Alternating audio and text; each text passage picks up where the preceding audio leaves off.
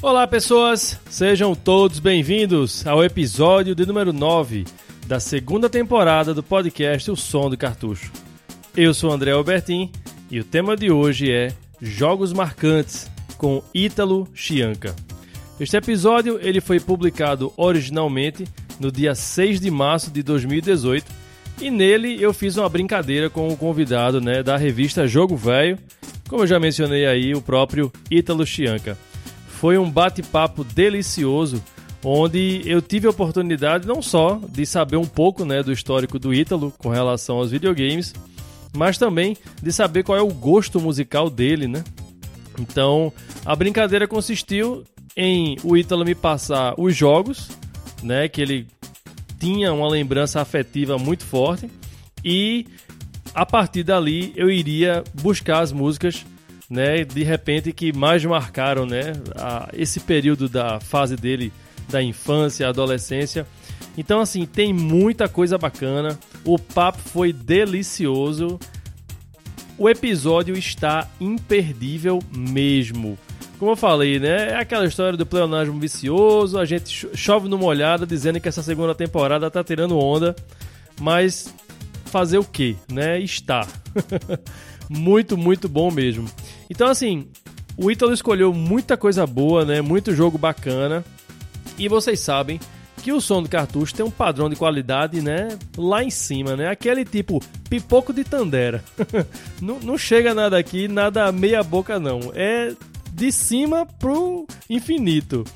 Então, foi difícil para mim é, elencar aqui hoje para vocês três músicas que pudessem representar um pouco é, o bate-papo que eu tive com ele, as músicas que foram apresentadas durante o episódio. Portanto, as músicas que valem a pena serem mencionadas neste episódio são as músicas para o jogo Mega Man 2, a música da fase do Flashman, por Takashi Tateishi, né, o Mega Man 2 lançado aí para o Nintendinho. Outro Mega Man, dessa vez aí lançado para o Super Famicom que não deu as caras aqui no Brasil, né? Ele chegou através do Game Boy Advance muito tempo depois, que foi o Rockman and Forte, com a música da fase do Groundman, por Akari Kaida, Akari Kaida, né? Lançada aí para o Super Famicom. E claro, o pedido aí do participante do Ita Lucianca, a música que ele tem um verdadeiro apreço e o jogo também, né? Que é o Michael Jackson's Moonwalker com a música Smooth Criminal para o Mega Drive. Cara, isso aqui, como eu tô falando, é só uma palhinha do que rolou nesse episódio. Muita coisa bacana vocês vão poder ouvir ainda. Eu não vou falar, porque o interessante é que vocês confiram por vocês mesmos. Então é isso, galera. Eu vou ficando por aqui.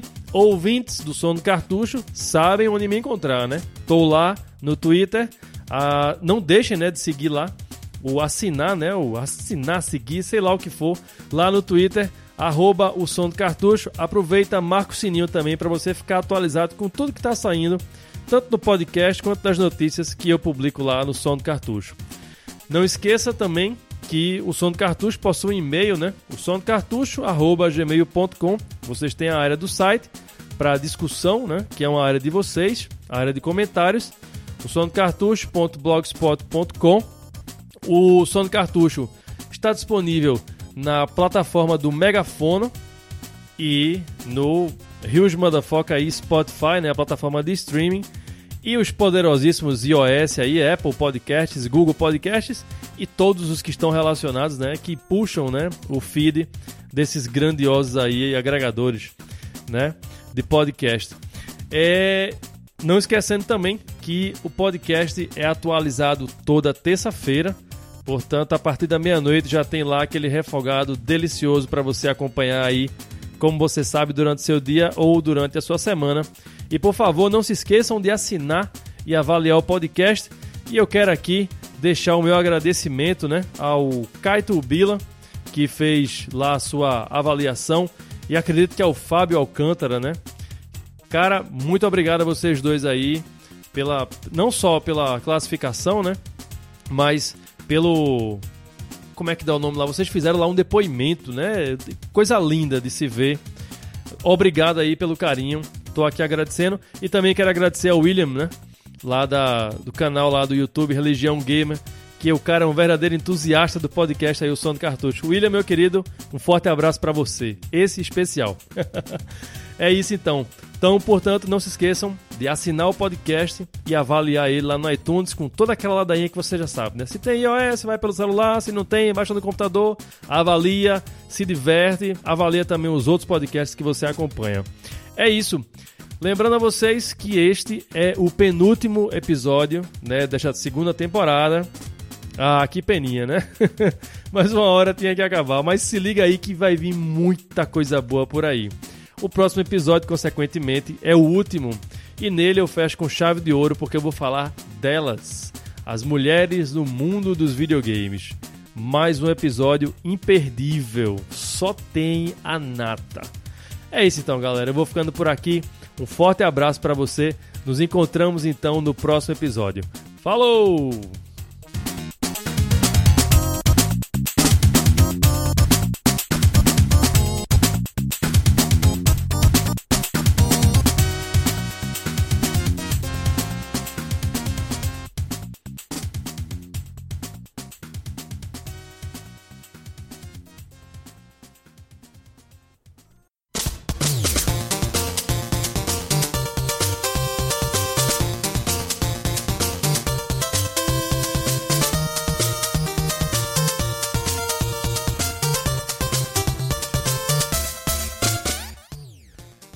Pessoas! Sejam todos bem-vindos a mais um episódio do podcast O Som do Cartucho. Eu sou André Albertin e o tema de hoje. Bem, o tema de hoje é um tema bastante especial, porque é um tema que eu nem sei se vai virar um tema recorrente, porque eu vi que isso aqui é uma faca de dois legumes. porque, inicialmente, o, o tema está se chamando, né? Ele vai se chamar hoje jogos marcantes. E qual é a lógica então, né? Qual é a ideia do tema jogos marcantes? Eu tô aqui hoje com uma, um convidado, né? Mais que especial aqui comigo hoje. E eu disse para ele, olha, você vai escolher para mim aí os jogos, né? Você vai dizer para mim os jogos que marcaram, né, sua vida aí por alguma razão, qualquer razão, e você vai trazer para mim esses jogos e eu vou selecionar as músicas dele para que a gente possa fazer um programa junto e a gente vai conversando sobre esses jogos no meio do caminho. Então, espero que a ideia dê certo, né? O, a pessoa que eu tô aqui hoje é uma pessoa sensacional, dispensa até apresentações, mas é necessário mesmo assim. Mas para vocês sentirem o naipe, ele é autor de quatro livros. Ele foi diretor da revista Nintendo Blast ele foi ex-redator da revista Warp Zone. Atualmente, ele é redator da revista Jogo Velho. E ele é membro, né, do podcast TV de Tubo e Jogo Velho. Então, meus amiguinhos, eu trago para vocês hoje o nosso querido Ítalo Chianca, do Jogo Velho.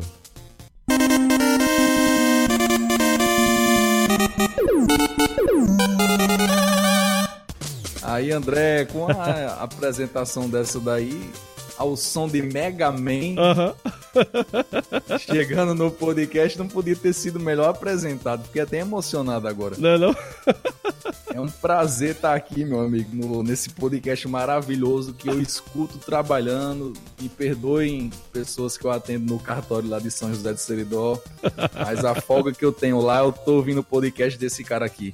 Aliás é um dos caras que eu mais me identifico aqui na, na podosfera, porque o cara fala como eu falo, tem as mesmas gírias que eu, então não me sinto perdido. É uma confusão gigantesca no jogo velho. Ninguém do que eu falo, minhas gírias, o sotaque. Então aqui a gente tá em casa. Oh, com certeza. É um prazer estar tá participando aqui desse, desse podcast. Pô, Ítalo, eu é que fico feliz de estar tá com você aqui hoje. Você sabe que é inédito, né? Você está sendo o primeiro participante depois assim de muito tempo, né, de gravação assim de podcast. Eu digo depois da soprando cartuchos, né? No som do cartucho você realmente tá sendo aqui o debut, né, do, do, do de convidado. E assim, eu justamente eu queria trazer você para esse debut por conta disso, né? Por conta dessa identidade que a gente tem de estarmos aqui no Nordeste, né? Eu queria quebrar um pouco essa centralização, né, que existe entre Curitiba, São Paulo, Rio de Janeiro e a gente mostrar a força do Nordeste aqui. Entendeu? Aí levando a palavra dos gamers nordestinos para o Brasil. Exatamente. Ah, só um detalhe.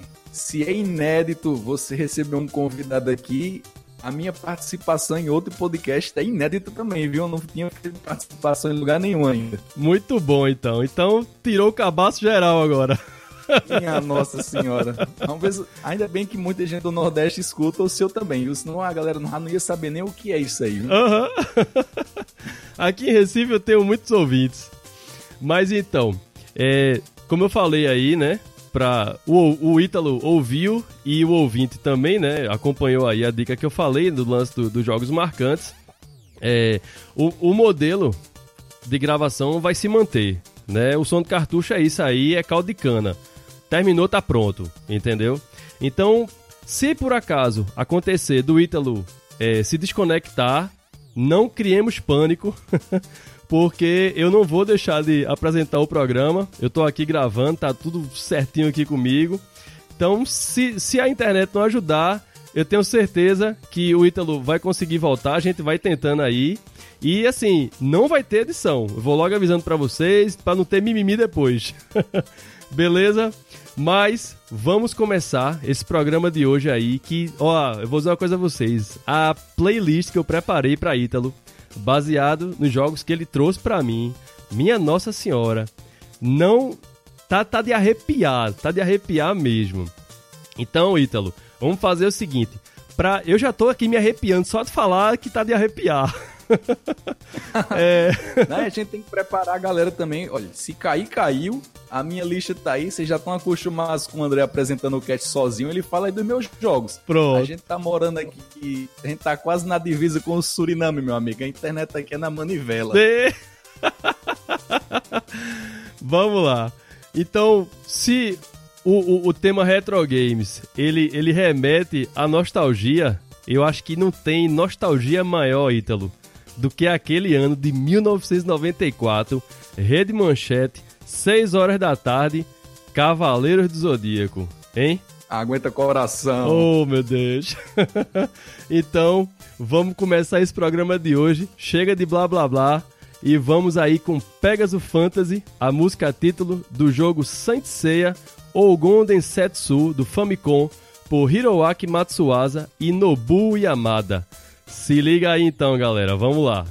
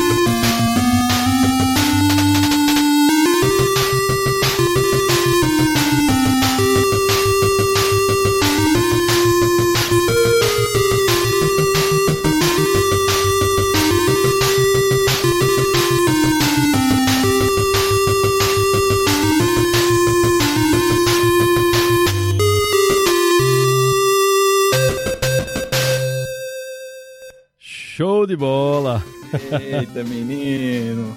Ficamos aí então com a música Pegasus Fantasy, a música título do jogo Sanseia Ougon Densetsu, por Hiroaki Matsuzawa e Nobuo Yamada. Ítalo, é, eu quero saber a sua história sobre esse jogo, e mas antes que você conte ela, eu vou dar um breve comentário. A jogabilidade de, de, desse Cavaleiro do Zodíaco eu achei muito interessante. Eu, na verdade, eu fui atrás de sua causa, tá entendendo? E assim, o breve comentário é: me pareceu uma versão de é, Castlevania com Pokémon. Ele meio que mistura os elementos. Excelente. né? Me conte a sua história agora. Cara, eu tô emocionado aqui. Não podia ter começado de forma mais espetacular, porque tá. Cavaleiros do Zodíaco é a minha franquia de, de desenhos, né? Como a gente chamava aqui, favorita. Eu cresci assistindo Cavaleiros do Zodíaco. E Cavaleiros com videogame é uma mistura assim que praticamente me define como fã de cultura pop. Então, Sim. Quando eu vi um jogo dos Cavaleiros do Zodíaco pela primeira vez, não importava se era bom se era ruim, para que console ela era, eu só queria jogar um jogo dos Cavaleiros do Zodíaco que era pra unir as minhas duas paixões. E esse jogo em especial do Nintendinho é, foi a minha primeira experiência com um jogo de um desenho que eu gostava muito. Então por isso que ele me marcou. É, é uma, uma paixão desenfreada com esse jogo aí do, dos Cavaleiros pro Nintendinho. Coisa boa. Então, é, isso, é, isso é legal que você esteja falando, porque realmente é, é, parece que é preciso que haja essa paixão para quem tá jogando, para que possa desenvolver bem. Porque pelo pouco que eu vi, é, se eu não me engano, me corrija se eu tiver errado. É necessário que você conheça um pouco da história, né, do, do, do, do jogo, ou perdão, do desenho, para que você jogue adequadamente. Porque pelo que eu vi, eu vi um gameplay rapidinho, é quando o, o Seiya chega lá no Aldebaran, né? E todo mundo sabe, quem assistiu o desenho, que os cavaleiros de bronze não conseguem derrotar nenhum cavaleiro de ouro, né? Eles conseguem, tipo, arranhar os cavaleiros, né? E dizer, ó, eu consegui o que ninguém mais conseguiu, tá ligado? Tipo, arranhar é o máximo que a gente consegue fazer. E, né? E Seiya consegue arrancar lá o, o, o chifre do elmo de, de Aldebaran, entende? E o, o, o gameplay dele na parte lá de luta, como eu falei, lembra um pouco Pokémon.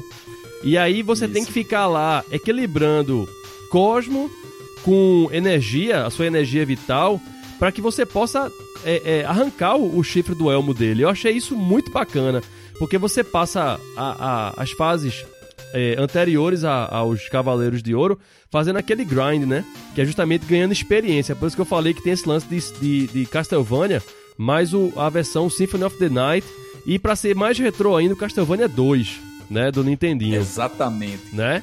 Então, é, rola essa coisa que você vai ganhando Cosmo para que você possa enfrentar o Cavaleiro de Ouro, porque o lance todo é você chegar ao sétimo sentido, não é isso? Isso. O, o, o desenho queria isso, né? Mostrar, né? Que você, o, o Cavaleiro podia chegar além. Então ele tem esse, esse balance aí de, de energia com Cosmo, que hora você tem que dar todo o seu Cosmo para sua energia e hora ao contrário, né? Você tem que dar toda a sua energia pro Cosmo, para queimar o Cosmo ao máximo você fazer o golpe e sair legal. Eu achei isso, Ítalo, sensacional. O jogo ele tem gráficos assim bem simplórios, pra época é um jogo de 89, o, o Saint Seiya, né, que saiu somente lá no Japão, lá pro Famicom. E mas ele tem esse, esse lance assim que dá uma imersão muito grande pra quem assistiu ao desenho, né? Como eu falei aí antes, Exatamente. né?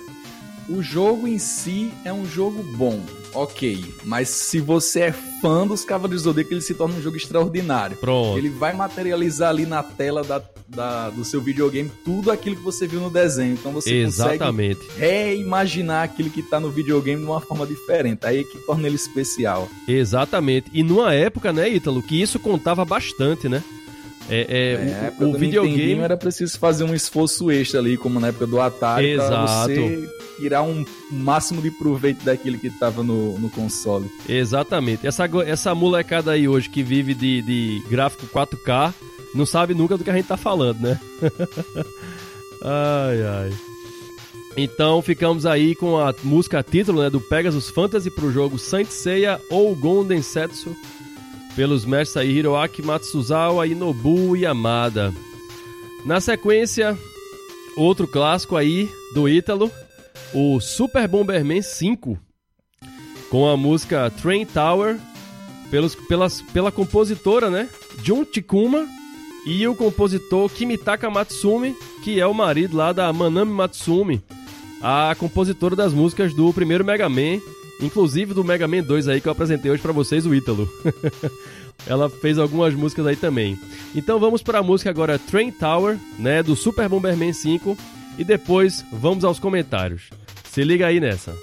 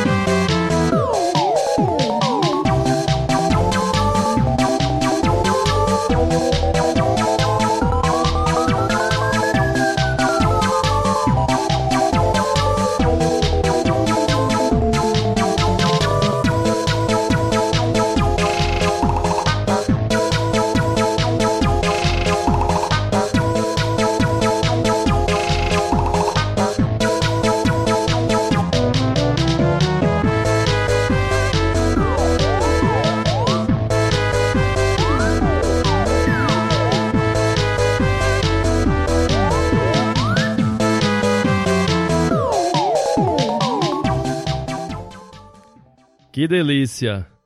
Ficamos então aí com a música Train Tower para o jogo Super Bomberman 5 do Super Nintendo, né? Eu esqueci de falar o sistema para vocês aí. Por Junti Kuma e Kimitaka Matsumi. Ítalo, me conta aí sua história sobre o Super Bomberman 5. Clássico da jogatina multiplayer. Oh. A, galera, a galera vai imaginar, essa lista do Ítalo é muito louca. Cada jogo a lista aqui não são os melhores jogos, são jogos marcantes. Então, Exatamente. Então, cada, cada joguinho desse aí tem uma história. Engraçado, com Super Bomberman 5 não, não é um sentimento de nostalgia, não é de tempos passados, não é da minha experiência de criança, não. Super Bomberman, Bomberman 5 me marca nos dias atuais.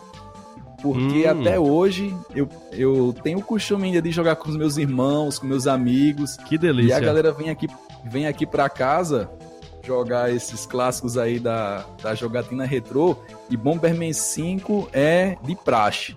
Chega aqui meus dois irmãos e meus amigos e os irmãos deles, a gente se junta para jogar Bomberman 5. Show de bola. Por quê?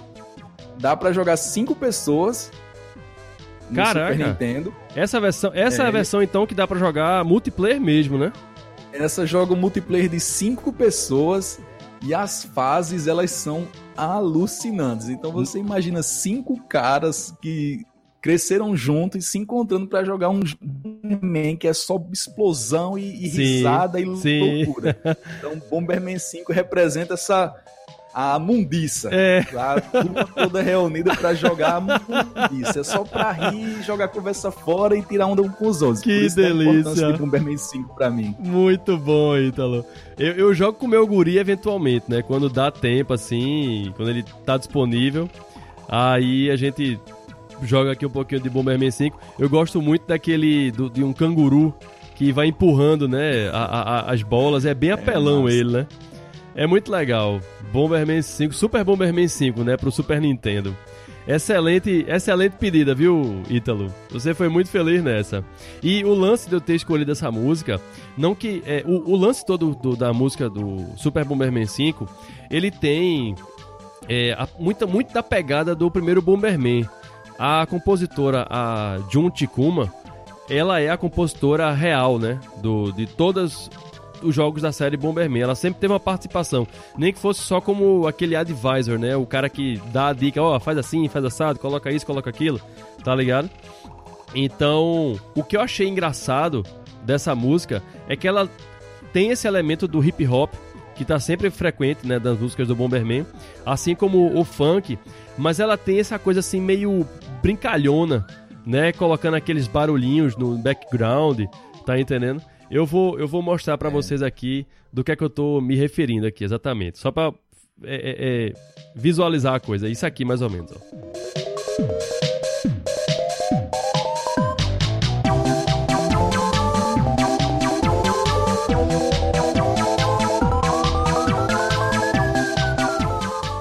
Fica esses sonzinhos atrás, eu achei muito maneiro isso aí, velho. E assim, é, é, é, você falou, veja que ah, não era nem minha intenção, mas leva pro lado assim da zoeira mesmo. Tá ligado? É. é, é uma música que leva assim pra tirar a onda, pô. E quando você tá ganhando, acho que parece que a música faz mais sentido ainda, né? Porque você. Ela faz mais sentido. Você ganha, vence seu amigo e fica só no gingado assim, dançando pro lado dele pra tirar a onda. É exatamente assim.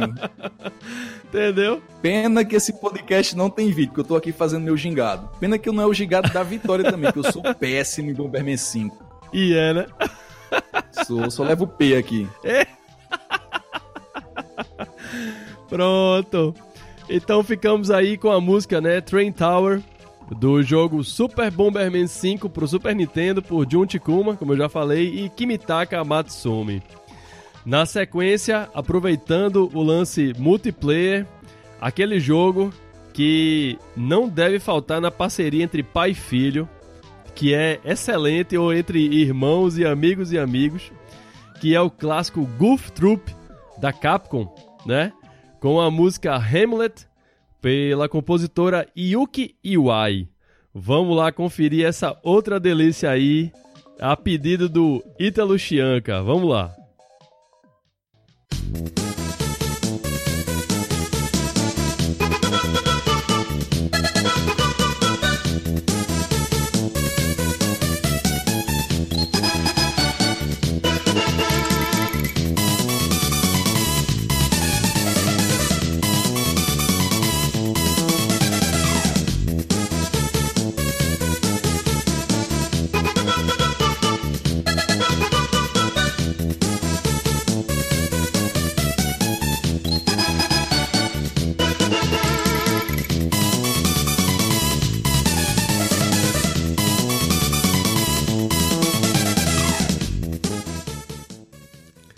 Curtinha ela, né, Ítalo?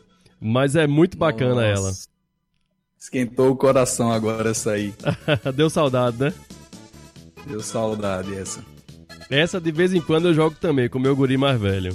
É muito bacana. O, o Goof Troop, é, ele se consagrou como um clássico aqui no, em Terras do Piniquins. Eu acredito que tenha sido por conta da influência de Zelda, né? Porque Goof Troop, como todo mundo sabe, ele é um jogo de ação e aventura que ele tem é todo ele construído em cima de puzzles. E eu acredito que todo mundo que, que jogou Goof Troop, quando viu a, a forma que o jogo se apresentava, né? Inclusive com aqueles ganchos, aquelas coisas, lembrou imediatamente do Zelda. Foi contigo assim, Ítalo? A minha história com esse clássico da, do modo multiplayer cooperativo é, é muito exótica. Como eu, foi? Eu lembro de Goof Troop por as minhas aulas de reforço na infância. Eu tava naquela fase ali, saindo da infância, indo pra adolescência, que é quando você acha que é dono do mundo. Rebelde sem causa. Você oh, quer ser o lobo eu solitário. Sei, eu sei muito bem o que é isso. O dono da verdade. E eu tava naquele momento de me achar um super jogador, ia pra locadora só pra me exibir odiava jogar multiplayer, eu queria jogar só e dar meu show. E eu fazia ela de reforço à tarde. E na casa da minha professora tinha um Super Nintendo do irmão dela. E eu tava naquela fase. Ela me passava para fazer os trabalhos com alguém, eu recusava, eu queria fazer tudo só. E um dia ela pegou, ela sabia da minha paixão por os, por os videogames, e ela usou o jogo Golf Troop para me mostrar que eu não venceria na vida sozinho. Olha, aí. A lição de moral da minha professora. Porra, Ela que lição. eu vou colocar o jogo de dois e eu quero ver se você zera sozinho. Eu, claro, achava que jogava muito, eu zero, zero qualquer jogo. Peguei, enganchei na primeira tela. Você precisa do, Exato. do, do Play 2 para empurrar as pedras. Exato. Enquanto você tenta desviar dos inimigos. Foi uma baita de uma lição de moral. Muito. E ela foi me ensinando.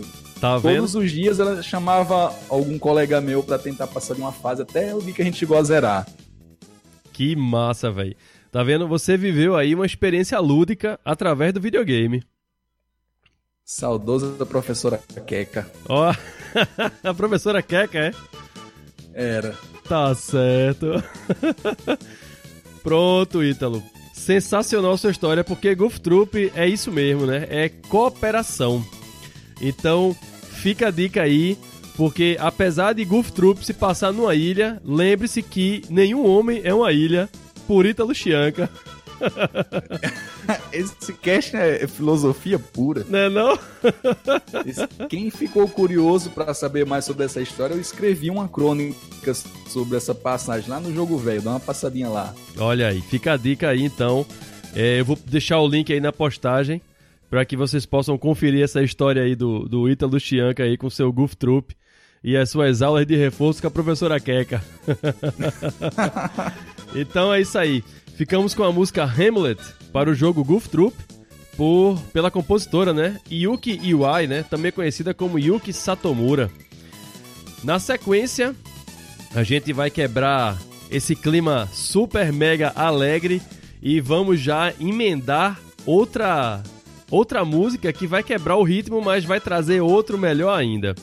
Então, não tem um jogo melhor para quebrar o ritmo e colocarmos e colocar a gente em outro do que Metroid do Nintendinho com a música Crazy Slayer pelo mestre absoluto Hirokazu Tanaka.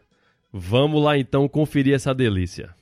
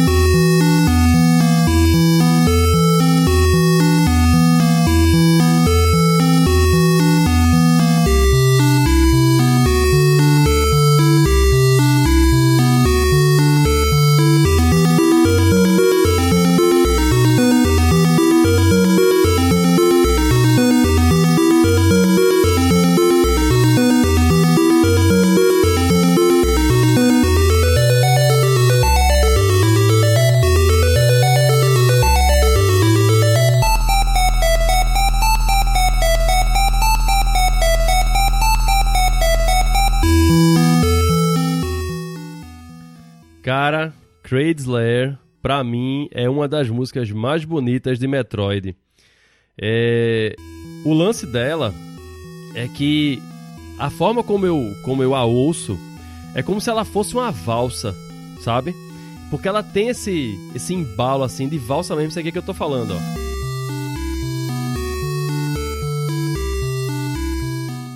É linda, sem falar que tem esse solo, né?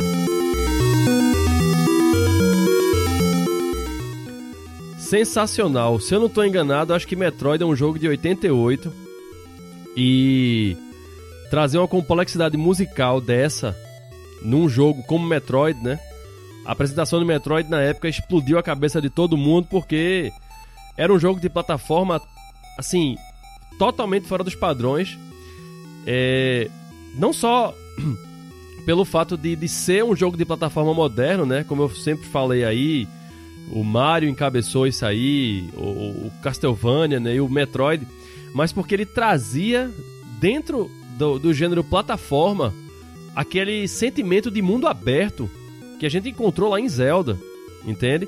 E que mais tarde tornou-se referência para diversos jogos. Hoje em dia todo mundo é, é, cunhou o termo e usa nos seus jogos que quando criam nesse estilo o Metroidvania. Tudo por conta do Metroid. Ítalo, me conta a tua história aí com o Metroid, do Nintendo na época. Qual foi a tua reação ou se tu teve contato com ele mais recentemente? Você foi assim em cheio em tudo que eu tinha para dizer sobre Metroid. A minha experiência com Metroid, ela não, obviamente, ela não é da época. Eu não joguei o jogo na época que ele saiu. Foi um pouco mais tarde, mas foi a primeira vez que eu senti que videogame pode ser mais do que uma brincadeira. Sai. Porque o jogo era profundo, a trilha sonora é espetacular. Você pensa, claro que com as limitações do console, mas você tem a impressão que aquilo é uma trilha de um filme. Sim, Ele sim. passa o clima do jogo. Eu achei aquilo simplesmente espetacular. Você ser jogado em um mundo sem saber quem você é, para onde você vai e o que você tem que fazer, aquilo ali mudou a minha percepção sobre videogames. E é justamente por isso que Metroid do Nintendinho é um dos jogos mais marcantes da minha vida. Saí. Excelente, velho, porque eu acredito que você, né, assim como todos os outros jogadores, chegaram a compartilhar esse mesmo sentimento ou algo próximo a isso, né? É, eu, quando eu tive, eu confesso que eu não joguei Metroid na época, até porque eu já comentei em podcasts passados, inclusive na Soprando Cartuchos, que a SEGA ela dominou o mercado nacional. Não, não tinha vez pra Nintendo aqui, não, porque a Nintendo chegou aqui através da pirataria.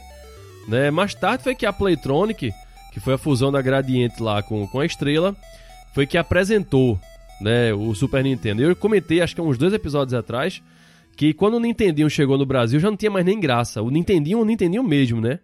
Aquele parecia um videocassete. É, quando o, o, a graça toda foi trazer o Super Nintendo. Então, dessa forma, quando o Nintendo chegou, não, não fazia muita diferença. Então, o que chegasse de jogo para ele, a gente já não queria mais saber porque a gente já tava na, na, na onda dos 16 bits, entende? Mas quando eu joguei, né, já um pouco mais na frente, eu percebi realmente, acho que é aquela coisa também, né? É, acho que Metroid é um jogo que é preciso a pessoa ter maturidade para poder jogar. Porque se você der para qualquer um, de qualquer forma, é, não, não, não, não, não cai bem, sabe? E outra, aí você pensa, pô, mas como é que um guri de 12 anos, de 10 anos vai ter maturidade para jogar Metroid? Mas ali ele tava é, inserido em outra, em outra, em outro momento, né? Em outra situação. Ah, existia, como eu já comentei aí, o lance do, do, do manual é, é, compartilhar a história do jogo, né? Então, se o jogo não apresentava a história né, no, no momento que ele estava é, jogando, você tinha um manual para poder recorrer, né? E aí era uma coisa complementando a outra. Quando o manual era uma ferramenta útil na, na diversão, né? Na, na imersão do jogo, né? E Metroid também tem um pouco disso, sabe? Então, assim, é uma coisa que Metroid é um jogo que realmente tem que ser muito bem apreciado, porque, como o Ítalo falou, é uma coisa, é uma experiência muito profunda mesmo. Então ficamos aí com a música Crazy Slayer para o jogo, né? Metroid aí do Nintendinho, é, pelo mestre Hirokazu Tanaka. Na sequência, o clássico dos RPGs, né? Que esse dispensa qualquer apresentação. Acho que eu não precisava nem dizer o nome dele, mas eu vou dizer porque possa ser que alguém não conheça. Vamos para a música Battle 2 por Yasunori Mitsuda para o clássico Chrono Trigger do Super Nintendo. Vamos lá então.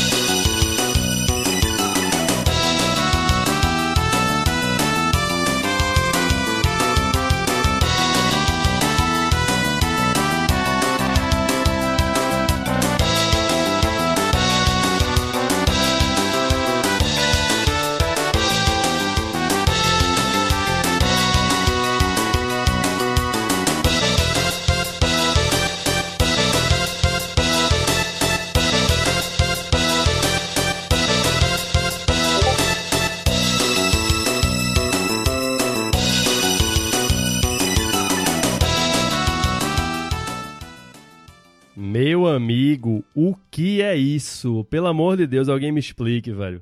Que música Aí... sensacional, velho. Aí você vai acabar com o coração da veiarada que tá ouvindo, viu?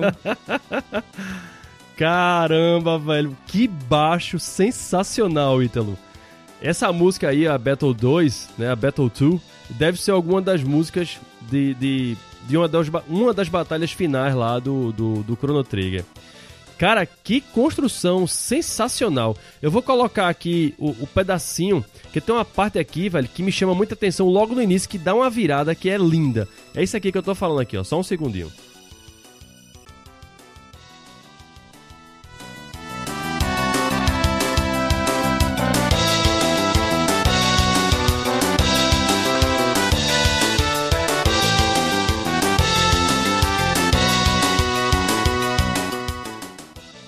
Caramba, velho, esse baixo aí. E essa, essa, esse feito esse trompete, que coisa mara. Eu tô aqui todo arrepiado, velho, sério mesmo. Ítalo... O Super Nintendo ele, ele, é espetacular porque ele consegue transmitir o som dos instrumentos de forma orgânica, né? Diferente de alguns consoles que era aquela coisa mais robótica, metalizada. O Super Nintendo tinha essa capacidade. É, e em Chrono Trigger os caras fizeram mágica. É, o, o lance do, do Super Nintendo é, é assim como o Mega Drive, né? É, era preciso o cara manjar muito bem de programação pra o negócio sair assim, sabe, tamporoso mesmo. E o Yasunori Mitsuda era um desses caras que manjava muito bem, né? De como fazer música pro, pro Super Nintendo. É, como foi a tua experiência, Ítalo, com, com o Chrono Trigger? Você é da época que jogou o Chrono Trigger quando ele, assim, pré, próximo ao lançamento dele, né? Tipo, eu digo assim, próximo porque, se eu não me engano, o Chrono Trigger ou é de 94 ou é de 95, mas eu acredito que ele deve estar chegando aqui no Brasil por volta de 96 ou 97, eu acho. Você jogou nessa época ou já jogou agora mais recentemente? Não, eu joguei ele um pouquinho depois e eu não joguei ele no Super Nintendo. Jogou através de quê? É, do emulador do eu, DS? A minha experiência com o Chrono Trigger é a versão do PlayStation 1. Ah, pro, olha aí. Que saiu um pouco depois. E ele é, assim, obviamente Chrono Trigger tá na lista de 99% de quem gosta de videogame lá no top 10. Sim, sim. Ele é um dos pouquíssimos jogos que eu considero perfeitos. Porque a construção dos personagens é espetacular a trilha sonora é divina, graficamente, enredo, batalha. Só que ele é uma exceção na minha lista de melhores jogos. De melhores jogos? Eu não não não vou dizer que eu não goste, mas RPG não é minha praia. Sei. Se eu fizer uma lista aqui com o meu top 100, o único RPG que vai aparecer da lista é Chrono Trigger. Mas o que me chamou muita atenção nele é que eu nunca tinha ouvido falar em Chrono Trigger. Tanto que na época não se tinha tanta informação sobre jogos como a gente tem hoje. Exatamente. Eu não tinha a menor, menor ideia que Chrono Trigger era um clássico supremo, um dos melhores Exato. jogos de todos os tempos, feito pelo Dream Team. Isso aí não chegou até mim. Uhum. Então naquelas, naquelas feiras de jogos que tinha antigamente, os caras vendiam jogos de PS1 em bacia. Aqui uhum. na feira, comprava jogo de PS1 numa bacia 3x5 e Exato. eu achei a capa maravilhosa, porque eu achei que era Dragon Ball. Olha aí, meu irmão. Ítalo, eu, eu... Preciso, eu preciso que você me dê só um segundo para eu tecer um comentário aqui. Pessoal que ouve o som do cartucho, eu não, eu não, em absoluto, eu não combinei nada, nada com o Ítalo pra ele falar isso. Porque eu acho que foi no episódio passado ou no retrasado que eu trouxe esse mesmo comentário. Mas, por favor, desenvolva, porque depois eu vou falar sobre isso, porque vai dar pano para manga. Continue aí. Eu não acredito, não. Pois, pois a minha experiência é essa. Eu não jogava RPG, porque eu sempre achei o, o, o desenvolvimento dos RPGs lento. Eu gosto de jogo frenético. Uhum. Não compraria um RPG jamais. Sim. No PS1 não rodava RPG. Mas eu fui lá na feira, 3x5, numa bacia, vi a capa, achei que era Dragon Ball. Uhum comprei. A abertura do jogo continuava parecendo com ser, Dragon Ball. Dragon Ball. Sim. Só que o jogo PG. E eu não consegui parar de jogar mais até acabar. Foi assim, totalmente por acaso, sem conhecimento, e eu me apaixonei completamente pelo jogo. Tá vendo? Eu, eu achei sensacional sua história, Ítalo. Porque eu tava comentando isso, eu não me lembro qual foi o episódio que eu falei, se foi no 1991, se foi do, do Natsumi, eu não sei qual foi, porque minha cabeça de velho não permite lembrar esses detalhes. Mas eu, eu teci um comentário sobre esse jogo, exatamente o que você falou, velho. Por isso que eu disse a vocês aí que eu não combinei nada com Ítalo. Mas essa é a real. Eu falei a, a realidade e Ítalo trouxe a realidade mesmo para vocês.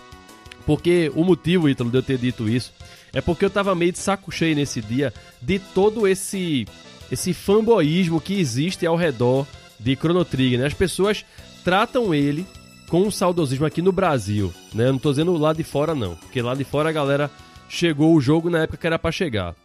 Mas aqui no Brasil, o pessoal recebeu o Chrono Trigger, como você falou mesmo, através do PlayStation, não foi através do Super Nintendo, não. E a galera trata de um saudosismo é, é, com esse jogo que parece que a turma viveu a experiência de Chrono Trigger na época do seu lançamento, quando a gente sabe que não é verdade. Os jogos que fizeram sucesso no Super Nintendo na época era jogo de futebol, era jogo de plataforma, né? Muita gente comprou Super Nintendo na época quando saiu o bundle lá com internet no Superstar Soccer, tá entendendo? Porque o que a gente gosta é isso mesmo aqui no Brasil. RPG é jogo pra gringo e muito mais pra japonês. Tá entendendo? Então, assim, eu pedi um pouco assim de humildade às pessoas é, é, é nesse sentido, né? Que você, você é, gosta de Chrono Trigger, beleza. Continue gostando. Não tô dizendo que você não gosta, não. O jogo realmente ele é bom. Ele tem uma história fantástica, né? Como você falou aí, é o Dream Team. Mas assim, só não levante essa bandeira de, de como se você tivesse vivido na época, porque eu que vivi na época, o Ítalo que viveu isso, a gente sabe que na real a gente não, não, não viveu, não, não, não, a gente não experimentou isso. É, essa verdadeira é, informação que foi trazida pra gente mais tarde. A gente conheceu por esse motivo. Primeiro, PlayStation, fácil acesso aos jogos, né? E segundo, característica de personagem parecida com Dragon Ball Z, né? Então, assim, tudo casou, foi uma questão de momento para que desse certo e todo mundo aqui no Brasil passasse a gostar do Chrono Trigger e eventualmente dos RPGs, porque a gente passou a gostar de RPG por conta do PlayStation. Esse lance aí que, que Ítalo falou de comprar é, é, CD de PlayStation numa bacia é a pura verdade. A gente passava pelos sebos, tá entendendo? Qualquer mequetrefezinho que, que vendesse é, é, é, jogo de Playstation era nessas condições. E a gente comprava jogo assim à torta direita. Eu tinha caixas de jogos de Playstation, assim, várias, com lotada assim de jogo, tá entendendo? Então, meu velho, é essa a real do, do, do, do Chrono Trigger. E achei lindo sua história, Ítalo. Sensacional porque corroborou exatamente o que eu havia dito alguns programas atrás. É porque hoje é chique você dizer que Chrono Trigger é um jogaço, né? Todo, todos dizem, aí você vai reproduzindo. Exato. Olha aqui, aqui nesse nosso episódio de hoje não tem besteira com nada não. De jeito nenhum. Fala do, do que a gente viveu, do que foi a nossa realidade. Não Exato. de fazer média, de inventar história não. Aqui é na vera. Exato. E olha que a gente tem aqui um redator, né? E redator que precisa muito de história para poder construir as suas histórias, né?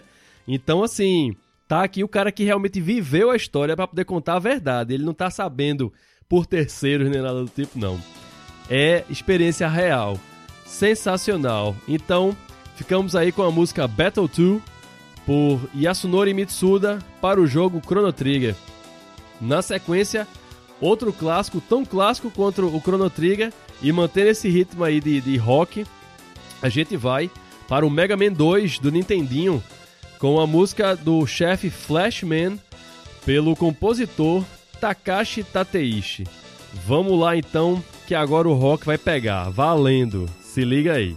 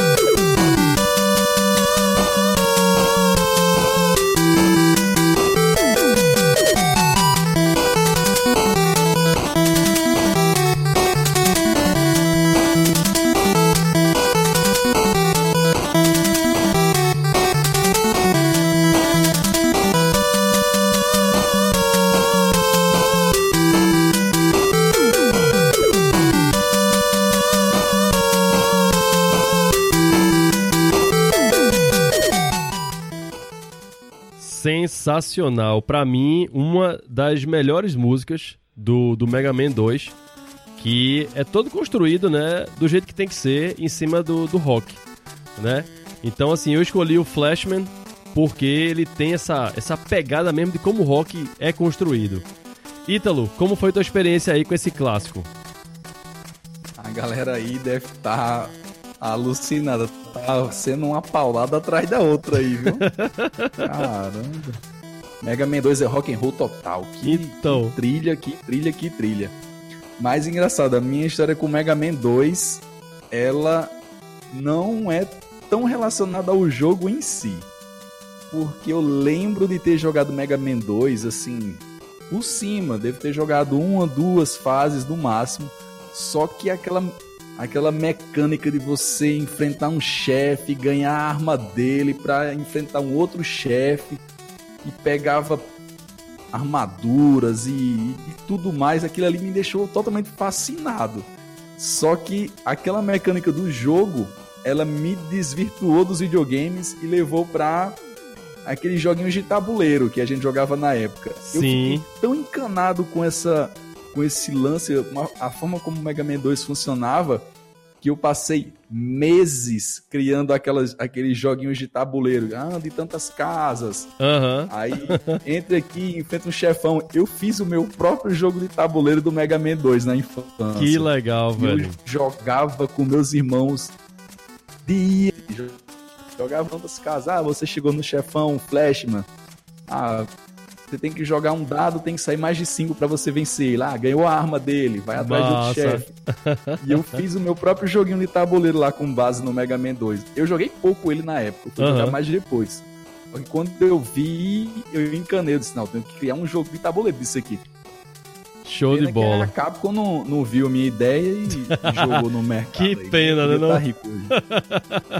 Exatamente. E o Mega Man, né, que trouxe essa mecânica aí do, do pedra, papel, tesoura, né? Que já tinha feito sucesso é, lá com o Alex Kidd. E ele trouxe de uma forma totalmente inovadora, né? O, o criador lá da série. Então, ficamos aí com a música Flashman por Takashi Tateishi para o jogo, né? Mega Man 2 aí do Nintendinho. E não acabamos ainda com Mega Man, né? Vamos agora na sequência para um clássico, tão clássico quanto Mega Man 2. Esse aí, só quem experimentou foram lá os japoneses, que foi o Rockman and Forte, o, com a música do, do chefe Groundman, por Naoshi Mizuta e Akari Kaida. Vamos lá então com Rockman and Forte do Super Famicom. Se liga aí.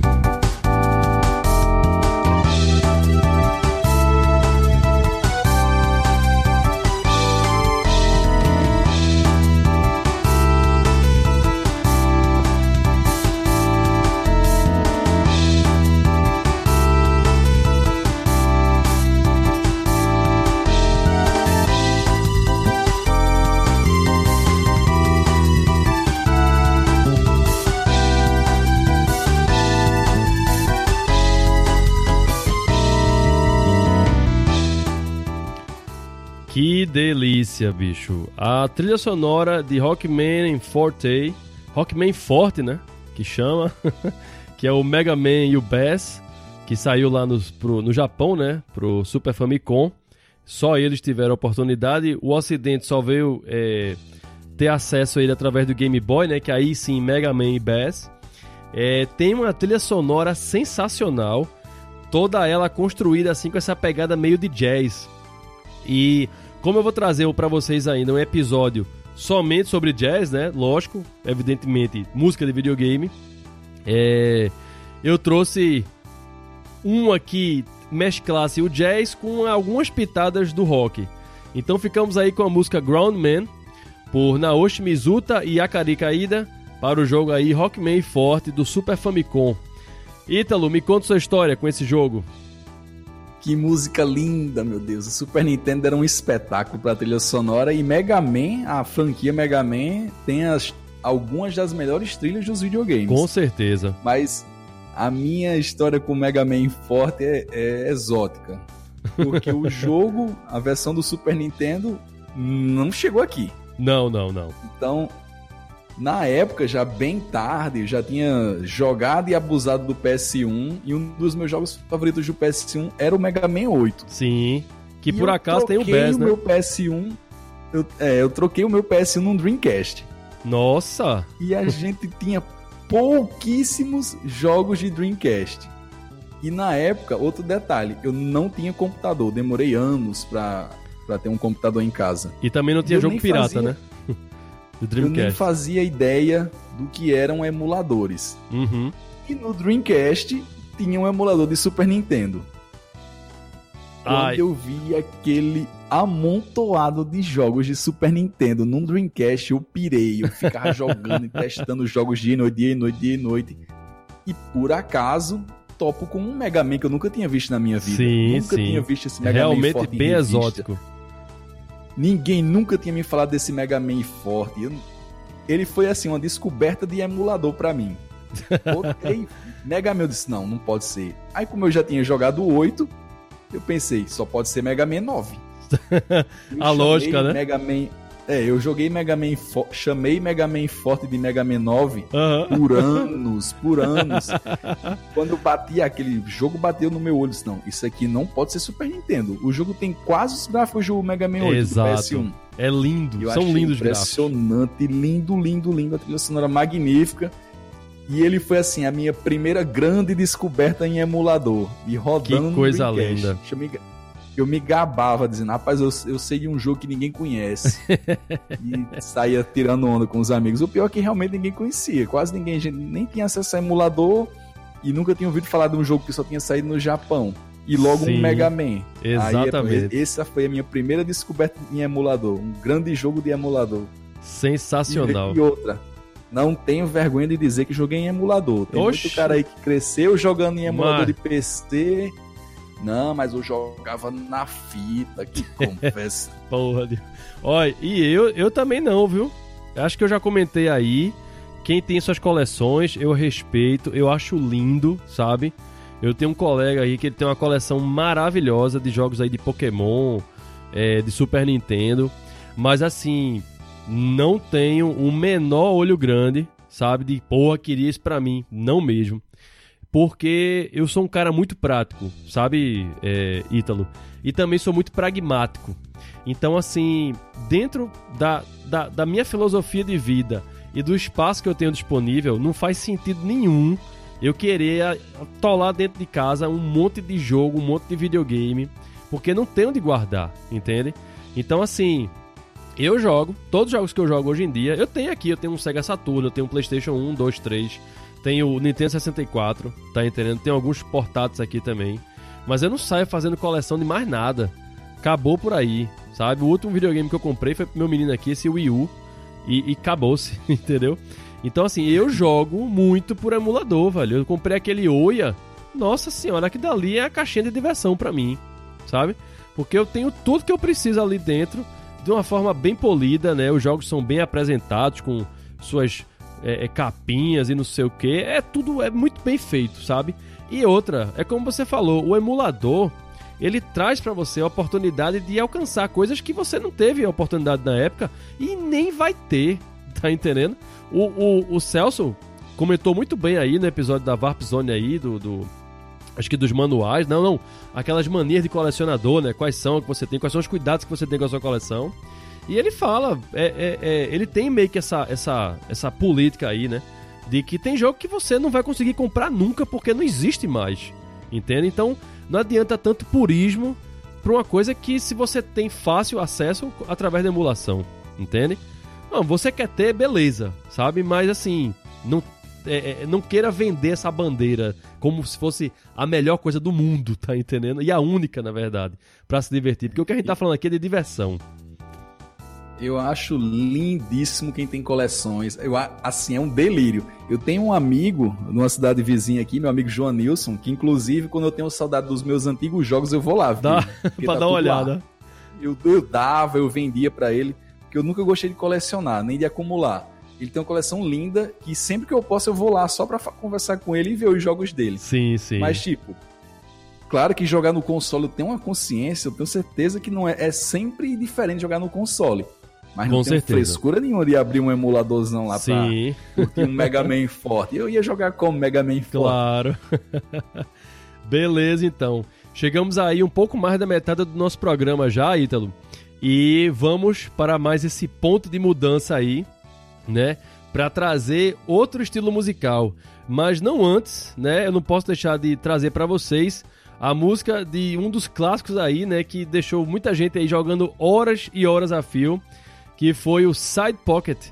Essa aí é a versão do Super Nintendo com a música Come On Over, pelo compositor Richard Fox, também conhecido como Rick Fox ou Fox Productions, que era a empresa dele que ele dava o nome né, da, das músicas como é, Fox Productions. Então vamos lá com a música Come On Over para o jogo Side Pocket do Super Nintendo. Vamos lá então.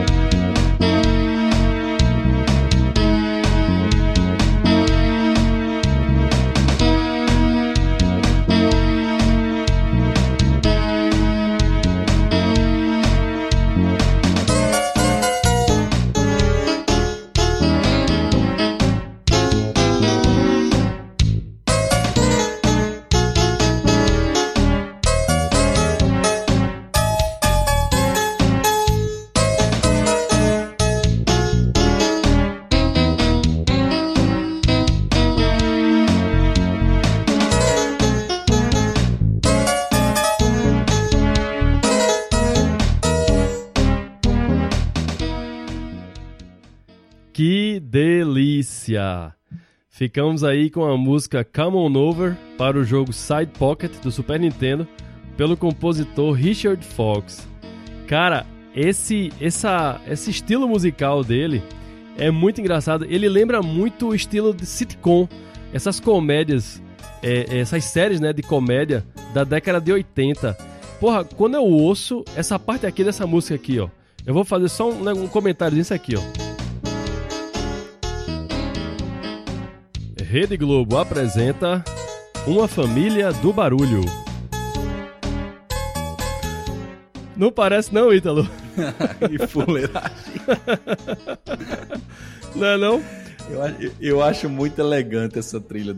Meu amigo, que massa. Não é não? Parece música de série de, de domingo, que passava na Globo ao meio-dia. massa. Me conta aí tua história com ele, Ítalo. Esse jogo aí, ele detém uma façanha na minha vida assim inigualável. Eu, eu sou o mais velho de três irmãos e morava com meu pai e minha mãe. Nós éramos cinco em casa. Uhum. Meu pai, minha mãe, eu e meus dois irmãos. E a gente joga videogame desde que se entende por gente. Nossos pais sempre apoiaram, a gente sempre jogou videogame, são hoje mais de 25 anos de jogatina e é tipo, foi nosso primeiro brinquedo, uma bola e um videogame. Que massa. Só que ver a família inteira reunida, os cinco, jogando videogame é uma coisa assim inimaginável. Sim, sim. Porém, Principalmente aqui no Nordeste, um né? Um único jogo, um único jogo nesses quase 30 anos de jogatina conseguiu reunir todos nós cinco para jogar. E esse jogo é Side Pocket. Muito bom. Foi a única vez, o único jogo que minha mãe jogou, meu pai jogou, meus irmãos jogaram e eu, jogam, e eu joguei. Porque o jogo era simples, era baseado num jogo real, que eles já jogavam, sabiam a lógica. E era muito, muito divertido e dava para todo mundo jogar. Então a gente sempre. Era uma das poucas horas que a minha mãe abria mão de assistir a novela meu pai abria a mão de assistir o futebol e a gente sentava para jogar side pocket. Então é uma memória assim espetacular que eu tenho na minha vida, sentar com todo mundo de casa para jogar videogame e só side pocket foi capaz de fazer isso comigo. Sensacional. Muito bom mesmo. Para você ver, né, a força do videogame e, e o mais interessante disso tudo é que esse detalhe que você contou logo aqui no Nordeste, né? Onde a gente tem assim, às vezes um conservadorismo até que extrapola às vezes, né? Principalmente é, a gente, você deve ter vivido a época do Atari, que todo mundo achava que a, o videogame estragava a TV, né? De, demorou para o pessoal é, é, perceber que não tinha nada a ver com isso aí, entende? E você, como você falou aí, um jogo que conseguiu reunir todo mundo, né? Porque é um jogo de sinuca, o Side Pocket. E ele tem mais a, ele tem muito mais a ver com o lance de você sacar, né, os ângulos corretos do que você ter habilidades em correr, pular, atirar, né? Essa é a grande sacada do Side Pocket, né? Talvez já fosse aí o, o, os primórdios aí de quem sabe, né? Do conceito para o, o, videogame, o, o Wii, né? Que fosse uma coisa assim mais acessível para todos, né? Isso, o jogo era super simples.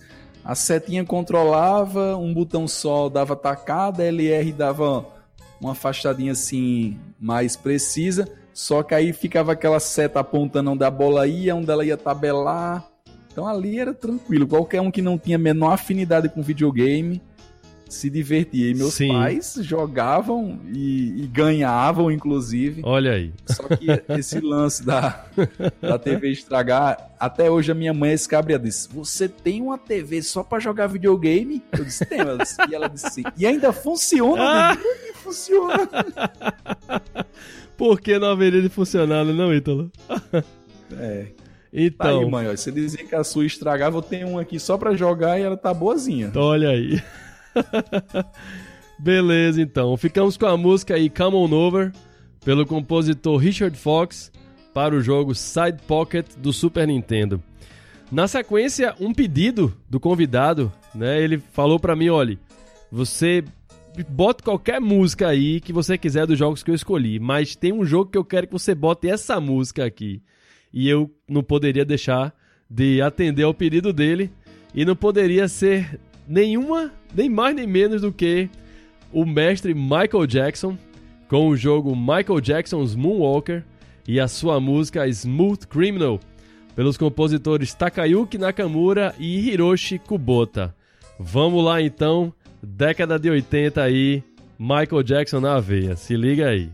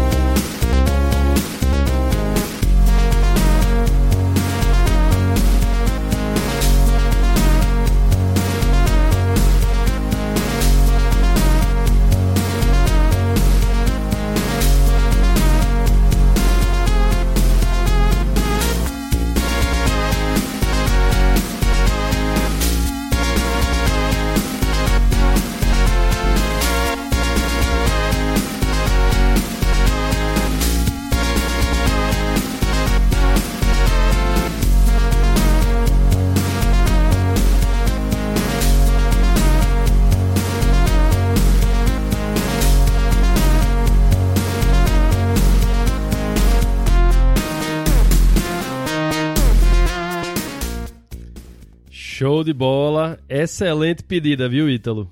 Você mandou muito essa, bem nessa. Essa aqui mexe com o meu coração. então ficamos aí com a música Smooth Criminal para o jogo Michael Jackson's Moonwalker por Takayuki Nakamura e Hiroshi Kubota. Esse jogo que foi um dos meus primeiros jogos né, que eu tive no Mega Drive. Eu comprei um Mega Drive na época, na verdade minha mãe me presenteou com um. E eu tive a sorte de ter três jogos no Mega Drive que a gente poderia escolher, né? Não bastando levar já o Altered Beast, né? Que na época deixou todo mundo enlouquecido com aquelas metamorfoses que a gente acompanhava, né? Ao longo das fases. É, eu ainda poderia escolher mais dois jogos, que eram jogos que não tinham tanta saída na época na loja, que era o Zoom, né?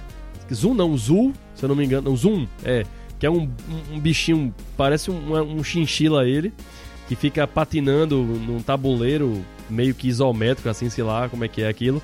E, claro, o Moonwalker, né? Eu fiquei pirado quando o Michael Jackson abria a porta e né, soltava aquela ficha e caía lá na jukebox e começava a abertura do jogo lá com essa música aí sensacional, Smooth Criminal. Ítalo, diga aí seus comentários sobre esse jogo. Agora nós chegamos na parte polêmica desse episódio do podcast. Eita! Vamos lá, a então. A maioria de vocês que estão ouvindo o programa, o André aqui que, que grava com vocês, a gente cresceu no fervor da guerra dos consoles. Sim, sim. Era praticamente inevitável que você escolhesse um lado da guerra não, não venham com hipocrisia que, ah, eu gostava dos dois. Isso não acontecia na época, era uma coisa muito rara. Exato. Ninguém torcia para Corinthians e Palmeiras. Uhum. Ninguém era flamenguista e vascaíno ao mesmo tempo. Então, a gente tinha o nosso lado. E, por acaso do destino, quis o jovem Ítalo se apegar com o lado Nintendo da força. Ah, Cara, eu era nintendista doente. Nem preto eu vestia, que era pra não parecer com um Mega Drive. Só pra você ter. Só pra você sentir o rojão da época. Aham. Cara, eu era muito nintendista. Eu odiava a SEGA. Eu, eu catava briga com meus colegas com esse negócio de Nintendo contra SEGA, Super Nintendo contra Mega Drive. Eu vivia intensamente esse conflito. Aham. E meio a tudo isso, todo mundo tem aquele seu ídolo musical. Todo mundo tem sua banda favorita, tem seu cantor favorito, suas músicas de coração. Sim. E eu cresci amando, idolatrando, acompanhando e ouvindo e assistindo tudo que Michael Jackson fazia. Fazia. Desde criança, ele me encantava. A arte dele, os clipes, as músicas, A me dança. fascinava. Eu- A dança. Eu tenho discos, tenho CDs, eu tenho quase tudo que ele lançou na carreira dele até hoje e tudo juntando desde o tempo de criança. Sim. Quando eu vi que o jogo do meu ídolo supremo saiu para o Mega Drive, Enlouqueceu. meu Deus do céu, eu não conseguia acreditar. Eu disse, como pode? Aquilo, me, aquilo me deixava doente, doente. Eu, Eu, eu, eu imagino você convulsionando, Ítalo, nessas horas. Eu queria jogar Moonwalker. Mas eu não podia jogar Moonwalker porque ele era do Mega Drive. Eu odiava o Eita. Mega Drive, eu odiava a SEGA. Aquilo ali foi um conflito interno Minha nossa que, senhora. que permaneceu comigo a vida inteira. Eu queria jogar Moonwalker, mas não podia jogar Moonwalker porque era contra os meus princípios. Cara, era Eita. Michael Jackson. Eu amava Michael Jackson, eu odiava o Mega Drive. Aquilo ali foi assim, uma confusão gigantesca na minha vida. Mas secretamente eu ia na casa de amigos que não eram, não eram amigos em comum com os meus amigos das rixas, Sim. só pra jogar Michael. Jackson. Isso aí é uma revelação, olha, que eu nunca tinha feito na minha vida. Os meus amigos aqui do jogo velho, ex-parceiros da Warp Zone, eles vão pegar no meu pé agora profundamente, mas Moonwalker era a minha paixão secreta no Mega Drive. Muito bem, ou seja, Simplesmente por ser o jogo do meu ídolo. olha só. Você viveu então um, um verdadeiro romance, melhor estilo Romeu e Julieta, né? Da- do, do século XXI. Quer dizer, do século XX, né, na época, né? Porque esse, esse conflito aí, eu amo Nintendo, detesto Sega, mas existe um elemento que me aproxima dela com todo a né, fervor que existe no meu coração. Romeu e Julieta Eu total ficava- aí. Dá Eu até uma história, viu? Demais. Eu pegava, eu pegava as revistas e, e procurava pra ver se não ia sair um- uma versão pro Super Nintendo. Aí saía pra Master System, Fliperama, Sim, e sim. nada do Super Nintendo. Aí foi um desgosto grande, grande, grande, grande. Caramba. Mas o jogo é sensacional, viu? Acho que É eu, eu gosto, sonora. não é? E aí, por ser de plataforma, você vê um dos maiores artistas de todos os tempos num videogame. Aquilo ali é coisa. E assim, o jogo ele é muito bem construído, né? Porque o lance, é, enquanto personagens aí fantásticos usam magia e não sei o que, o Michael Jackson utiliza a dança, né? Pra poder hipnotizar, porque é o que deixava todo mundo hipnotizado na época. Ah, Se você não entendesse a música, ou sei lá o que fosse do Michael Jackson, tinha um elemento ali que deixava você colado na TV, que era a dança daquele homem. Aquele minha mãe dizia, minha mãe diz que ele parecia feito de mola, porque o cabo requebrava todo, né? Pense num homem pra dançar, bicho. Era o tal do Michael Jackson. Dava gosto de ver o cabo dançando, né? E aí ele patenteou, né? Não sei, dizem que ele roubou aí, eu não sei, mas pra todos os efeitos, ele foi o cara que fez o Moonwalker e que o mundo viu, né? Dançando nesse estilo. Então ficamos aí com Michael Jackson's Moonwalker, com a música Smooth Criminal, por Takayuki Nakamura e Hiroshi Kubota. Na sequência, outro clássico, tão clássico quanto o próprio Michael Jackson, inclusive dizem aí as más línguas que houve o dedo do Michael Jackson aí na produção musical, né? Do, do ouriço mais carismático dos mundos dos videogames, que é o Sonic. Dessa vez a gente fica com Sonic the Hedgehog 2, com a clássica Chemical Plant Zone, por Masato Nakamura. Se liga aí agora e chora só um pouquinho de saudade. Vamos lá.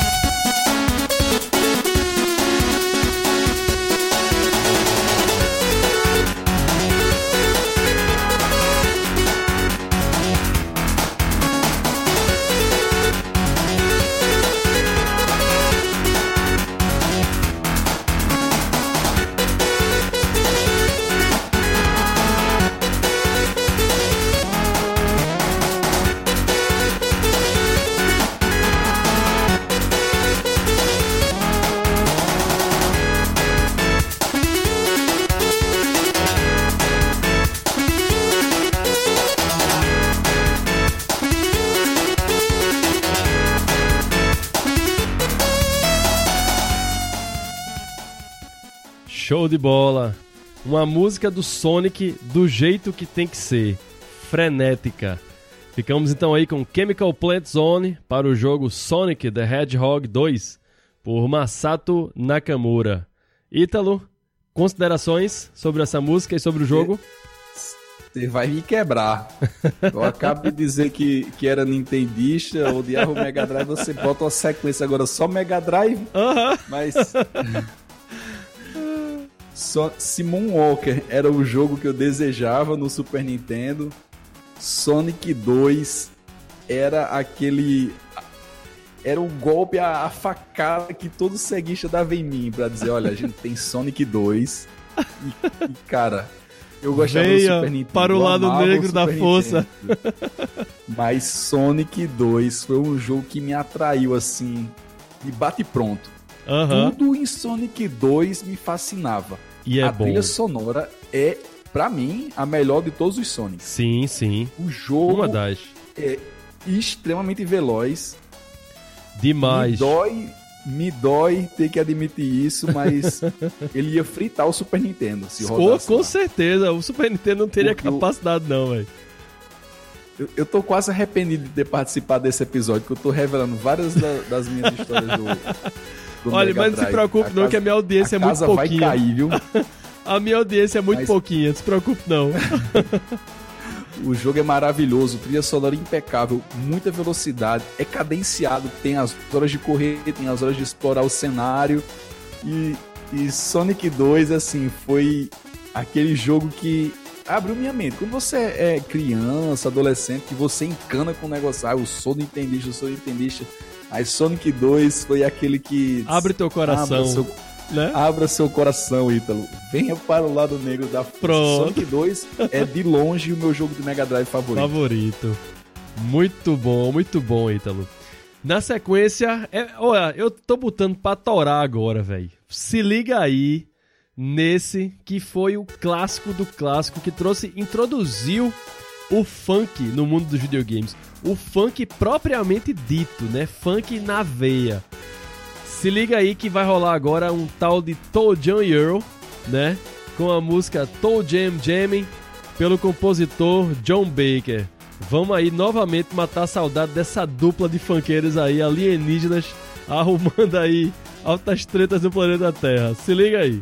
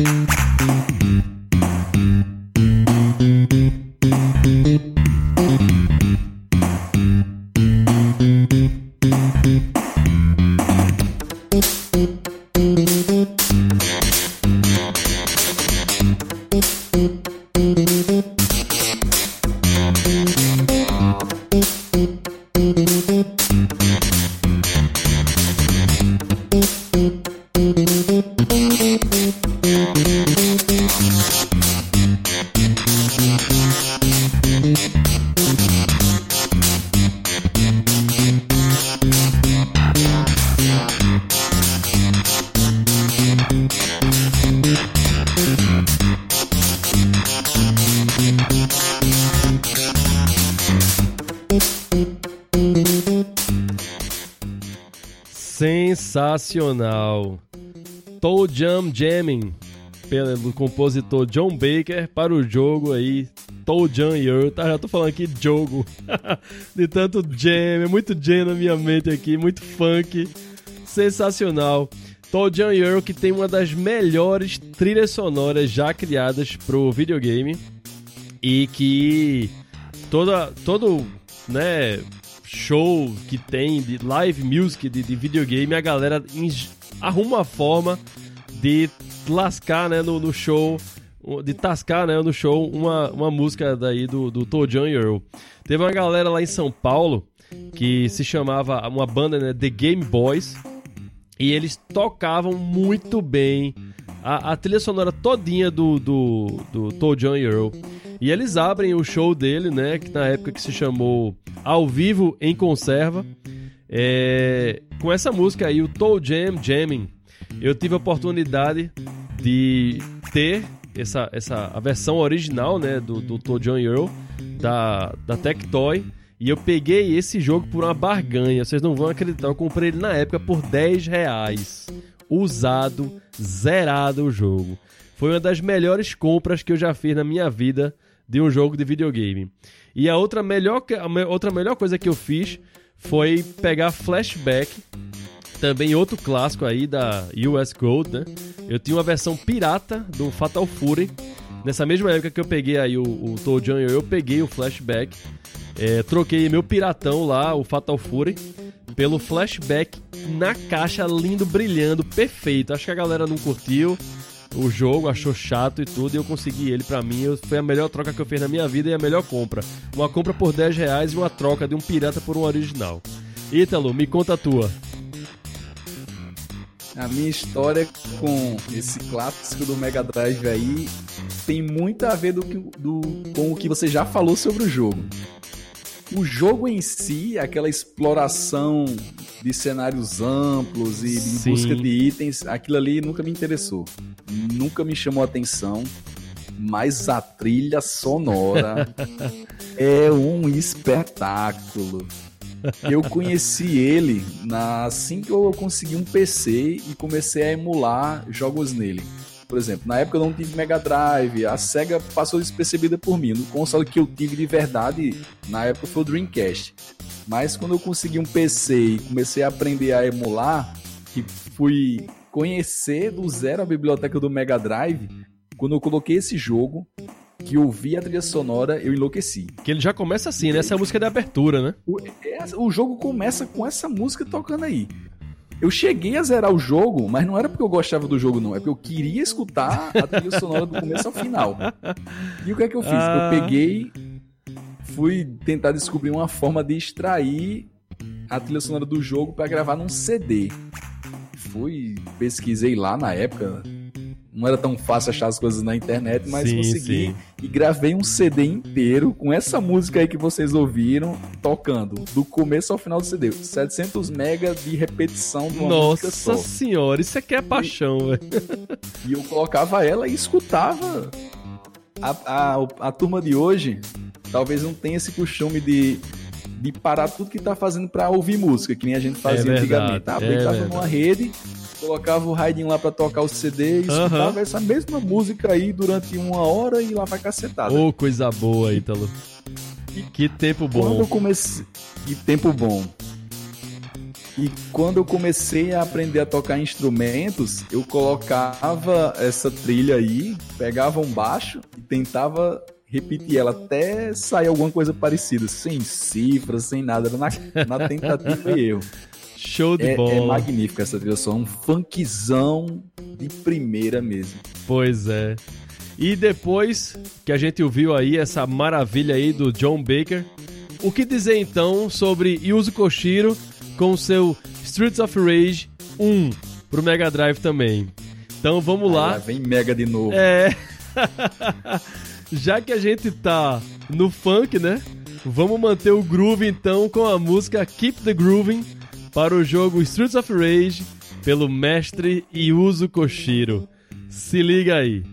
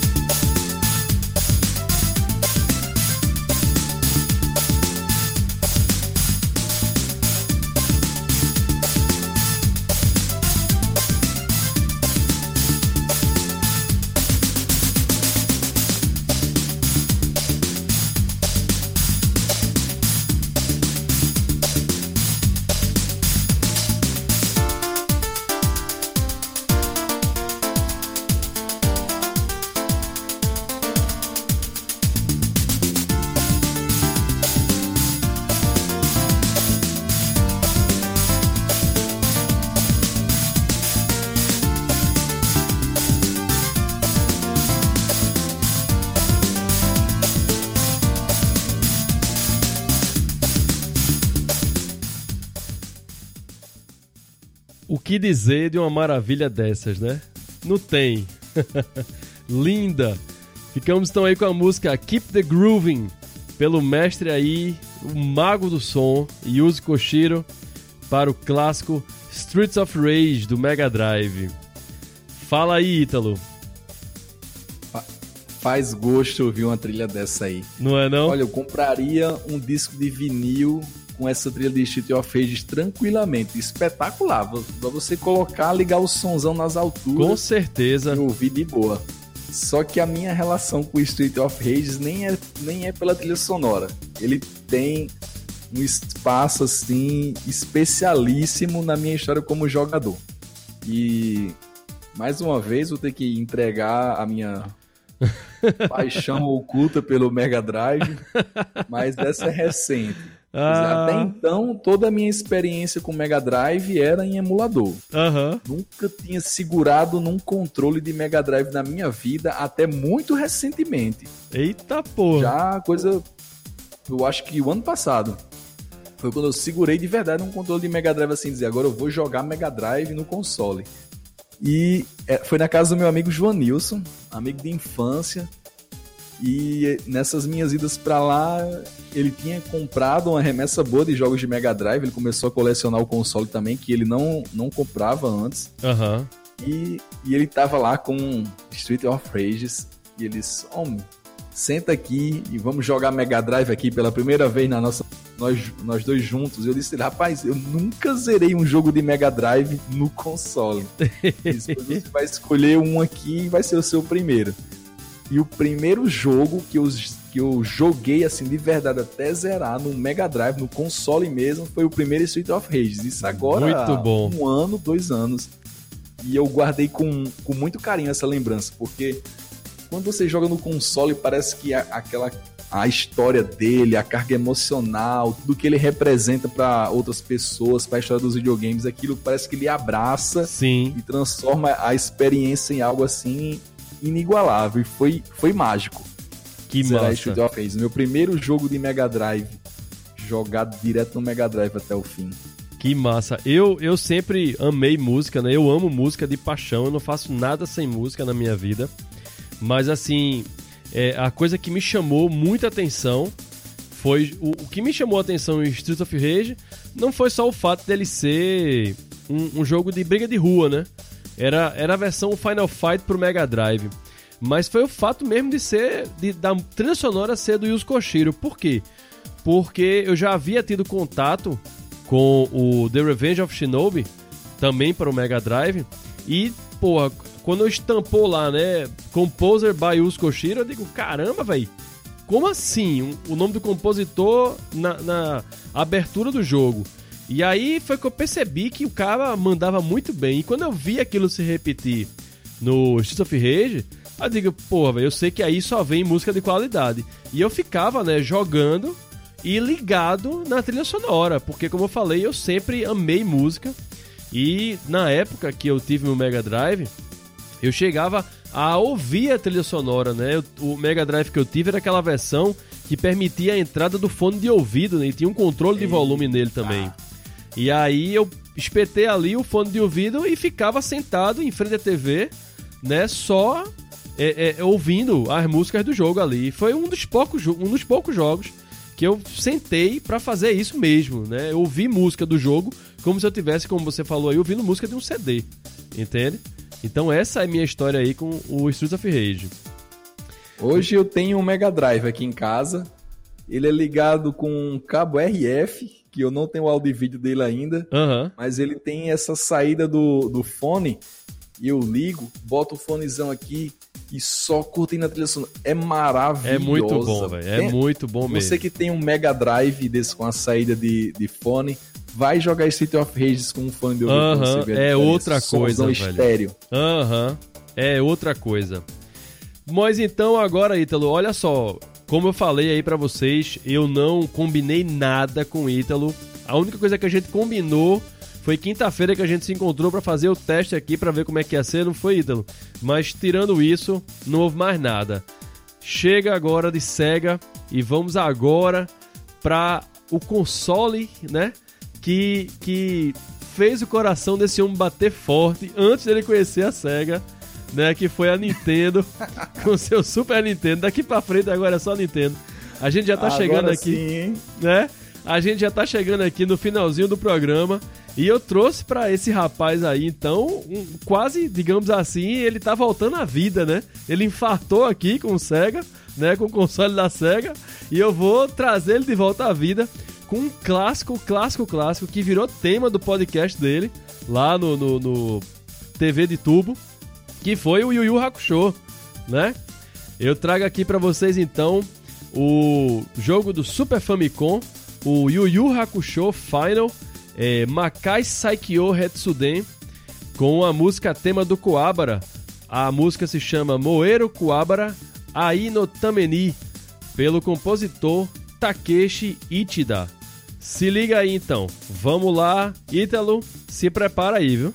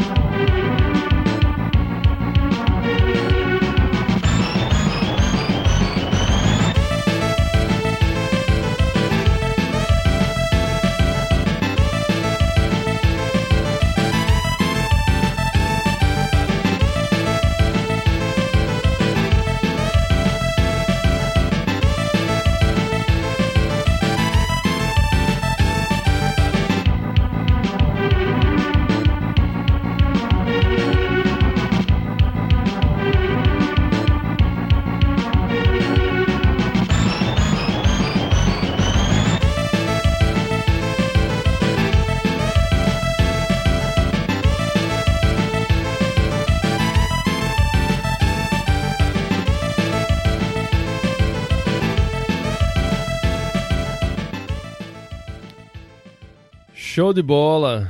Moeiro Kuwabara Aino Tameni para o jogo Yu Yu Hakusho Final.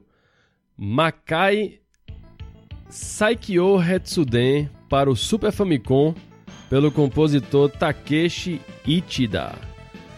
Me conte aí, Ítalo, porque Yu Yu Hakusho pra mim só rede manchete, eu não tive a oportunidade de jogar nem a versão do Mega Drive, tampouco a essa versão aí monstruosa que saiu pro Super Nintendo que eu fiquei sabendo que é uma das melhores que existem, que foi lançado para ele, né, pro Super Famicom. Procede essa informação? Agora que estou com o coração aquecido, a alma erguida novamente por ouvir sons do meu querido Super Nintendo. Aliás, eu não gosto de desejar o mal a ninguém não, mas eu tô esperando sinceramente que esse episódio não tenha mais que 10 visualizações, porque Eita! você tá me queimando aqui, me fazendo revelar minhas histórias com o Mega Drive, ah. fazendo pose de Nintendista lá no jogo velho e tendo que revelar os segredos do Mega Drive aqui. mas agora que o Super Nintendo voltou à nossa pauta querida, Yu Yu Hakusho Final auge da febre do Yu Hakusho no Brasil. E as locadoras aqui da minha cidade, pelo menos a do meu querido amigo Tadeu, tinham uma, um time assim quase perfeito. Bastava um desenho estourar na TV, o cara encontrava o jogo. Caramba! Era, é, era absurdo. Ele tinha essa magia. Beyblade estourava e trazia o jogo. E o Yu-Gi-Oh! bombou, o jogo chegava na locadora. E isso é desde o tempo de Yu Yu Hakusho. Quando o desenho começou a estourar na manchete, o cara chega. Agora ele não chegou só com o jogo do Super Nintendo, não. Esse cara da locadora que eu jogava, ele construía os próprios controles de arcade. Massa. Na época. Eu me lembro isso, disso. Aqui também rolava muito lá, isso. Finalzinho dos anos 90 ali. E o cara, ele próprio construía. Então, não existia fliperama na minha cidade, não nunca chegou fliperama aqui, a gente não tinha contato com máquina de fliperama.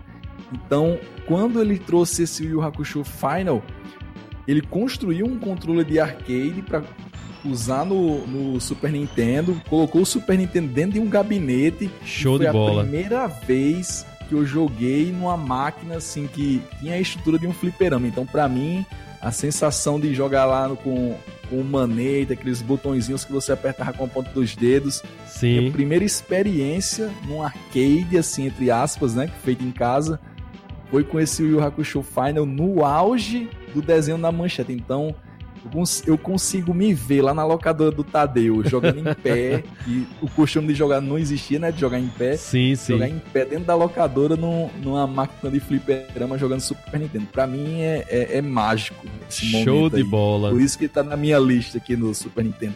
Sensacional. Estamos já chegando aí no finalzinho do programa. E vou novamente, espero não infartar ele, porque eu sei que esse jogo o Ítalo gosta bastante mesmo. E acho que todo mundo, né? Tanto é que é, ele ganhou agora um remake, se eu não me engano, pro PS4. Então, na sequência, vamos para o clássico faroeste aí, Wild Guns, com a música Final Fight, parte 1, por Hiroyuki Iwatsuki e Haru Ohashi. Vamos lá então conferir essa delícia.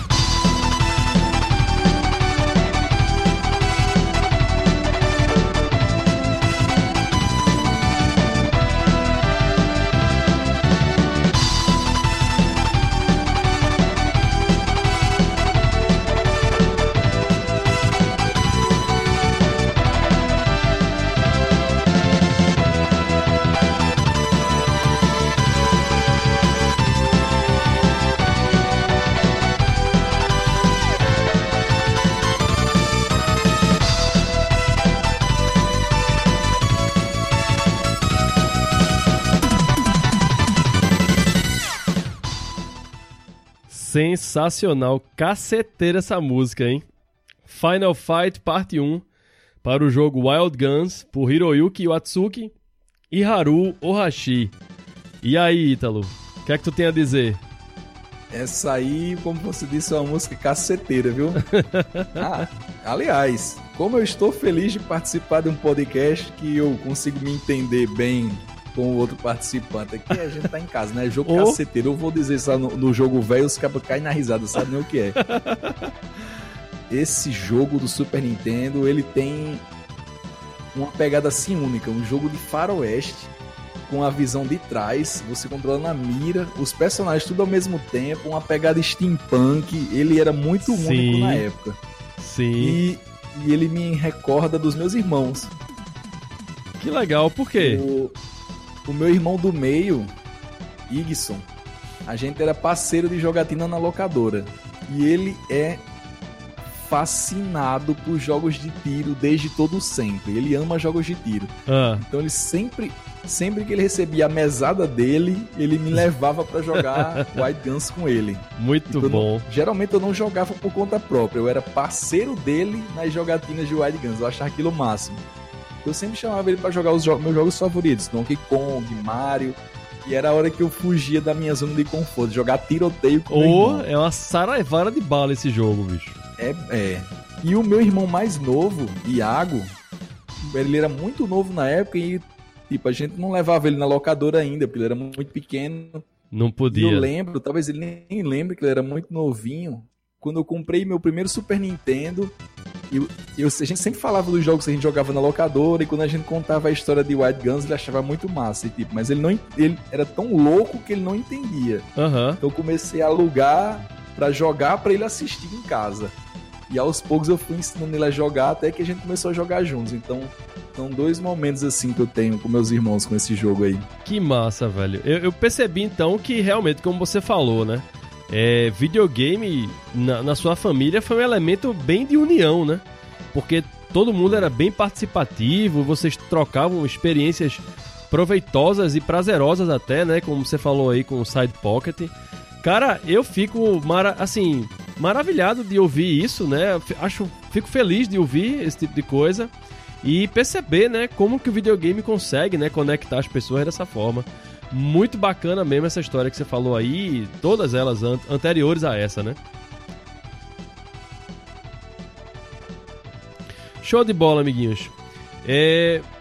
Chegamos então, né, ao final do programa. Infelizmente acabou o nosso tempo aí, acabaram as faixas musicais. É... Quero agradecer aí a todo mundo pela audiência. Quero agradecer também ao Ial Ítalo pela participação. Dizer a ele que não vai embora ainda, que ele aguenta, que tem mais uma faixa para poder encerrar o programa hoje de vez. É de um jogo que eu sei que ele vai amar, ele só não vai poder fazer o comentário, mas ele vai fazer um comentário em off para mim aí depois. É, mas sei que ele sei que marcou ele, assim como marcou todos os outros que, que jogou pela sua beleza, né? É, ouvintes do Assoprando Cartuchos, quer dizer, é, ouvintes do Assoprando Cartuchos e do Som do Cartucho, é, por favor, não deixem de curtir lá a nossa página lá no Facebook. Estou também lá no Twitter, no Instagram. Todo mundo sabe como me encontrar, é facinho, facinho. Digitou Assoprando Cartuchos, encontra super rápido. Não deixe também de avaliar lá o podcast no iTunes, porque dá uma força tremenda e se você não ficou convencido ainda de como é importante avaliar, né? Não só o meu podcast, mas como podcast aí do, do, do colega aí do Ítalo, vá lá no site que eu, eu criei lá um link permanente em todas as postagens, as seis razões pelas quais você deve apoiar o seu podcast favorito. Beleza, então? Nos encontramos então no próximo episódio. Não sei ainda qual será o tema, se não for o tema é, sobre o Dia da Mulher, que provavelmente talvez seja, vai ser sobre mais um compositor desses aí, Rios Motherfucker, que eu vou trazer para vocês. Mas, até lá, vocês vão ficando aí com a música Athletic para o jogo Yoshi Island Super Mario World 2, pelo mestre aí Koji Kondo. Mais uma vez, Obrigado a todos aí pela audiência. Ítalo, muito obrigado pela sua participação, foi sensacional. Eu poderia passar aqui mais duas horas com você gravando e ouvindo música, porque hoje foi um dia maravilhoso. Muito obrigado mesmo.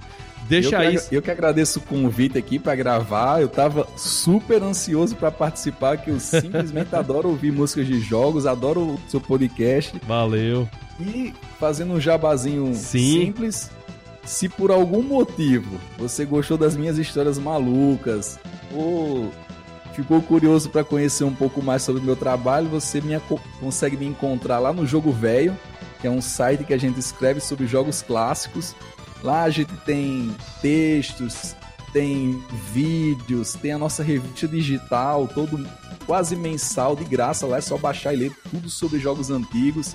E agora a gente tá soltando a nossa primeira revista impressa, atendendo aos pedidos dos fãs que ah, nostalgia é revista, tem que ser impressa, é impressa que vocês querem. Muito bem. Está lançando a nossa primeira revista impressa com Super Mario World na capa.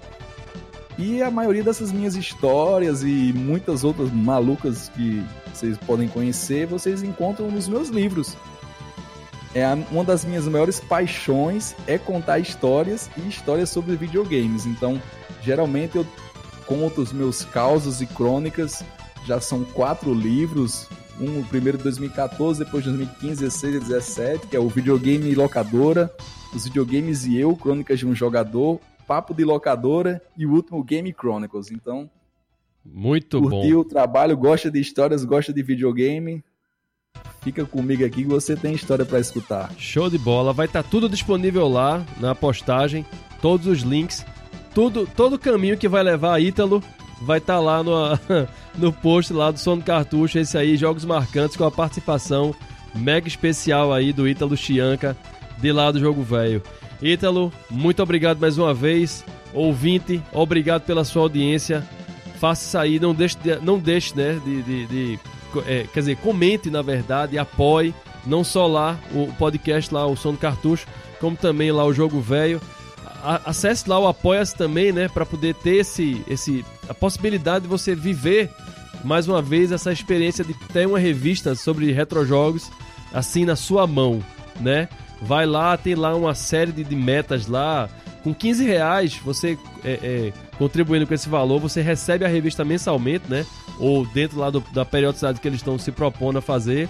E vai ter nome na revista. É um show de bola. Eu já estou garantindo o meu aí também.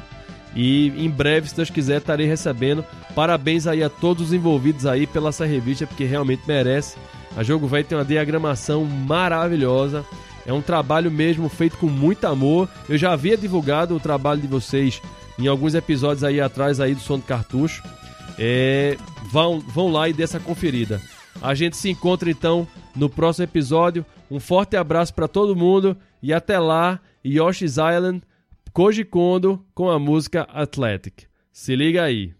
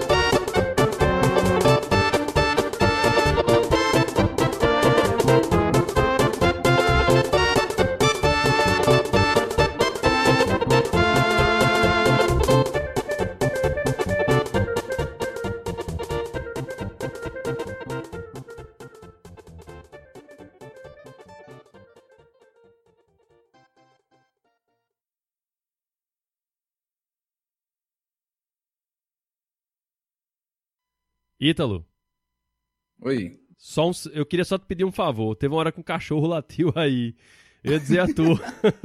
se tu puder, na hora que eu apresentar a música, mutar o teu microfone, fica massa. Tu tem como deixar ele mudo e ficar ouvindo a música ainda? Tem. Pronto. Aí tu faz isso, pode ser? Show. Pronto, eu vou começar a música agora, viu? Vai lá. Quando, quando, quando eu começar a falar, tu sabe que pode botar de novo aí pra funcionar o microfone.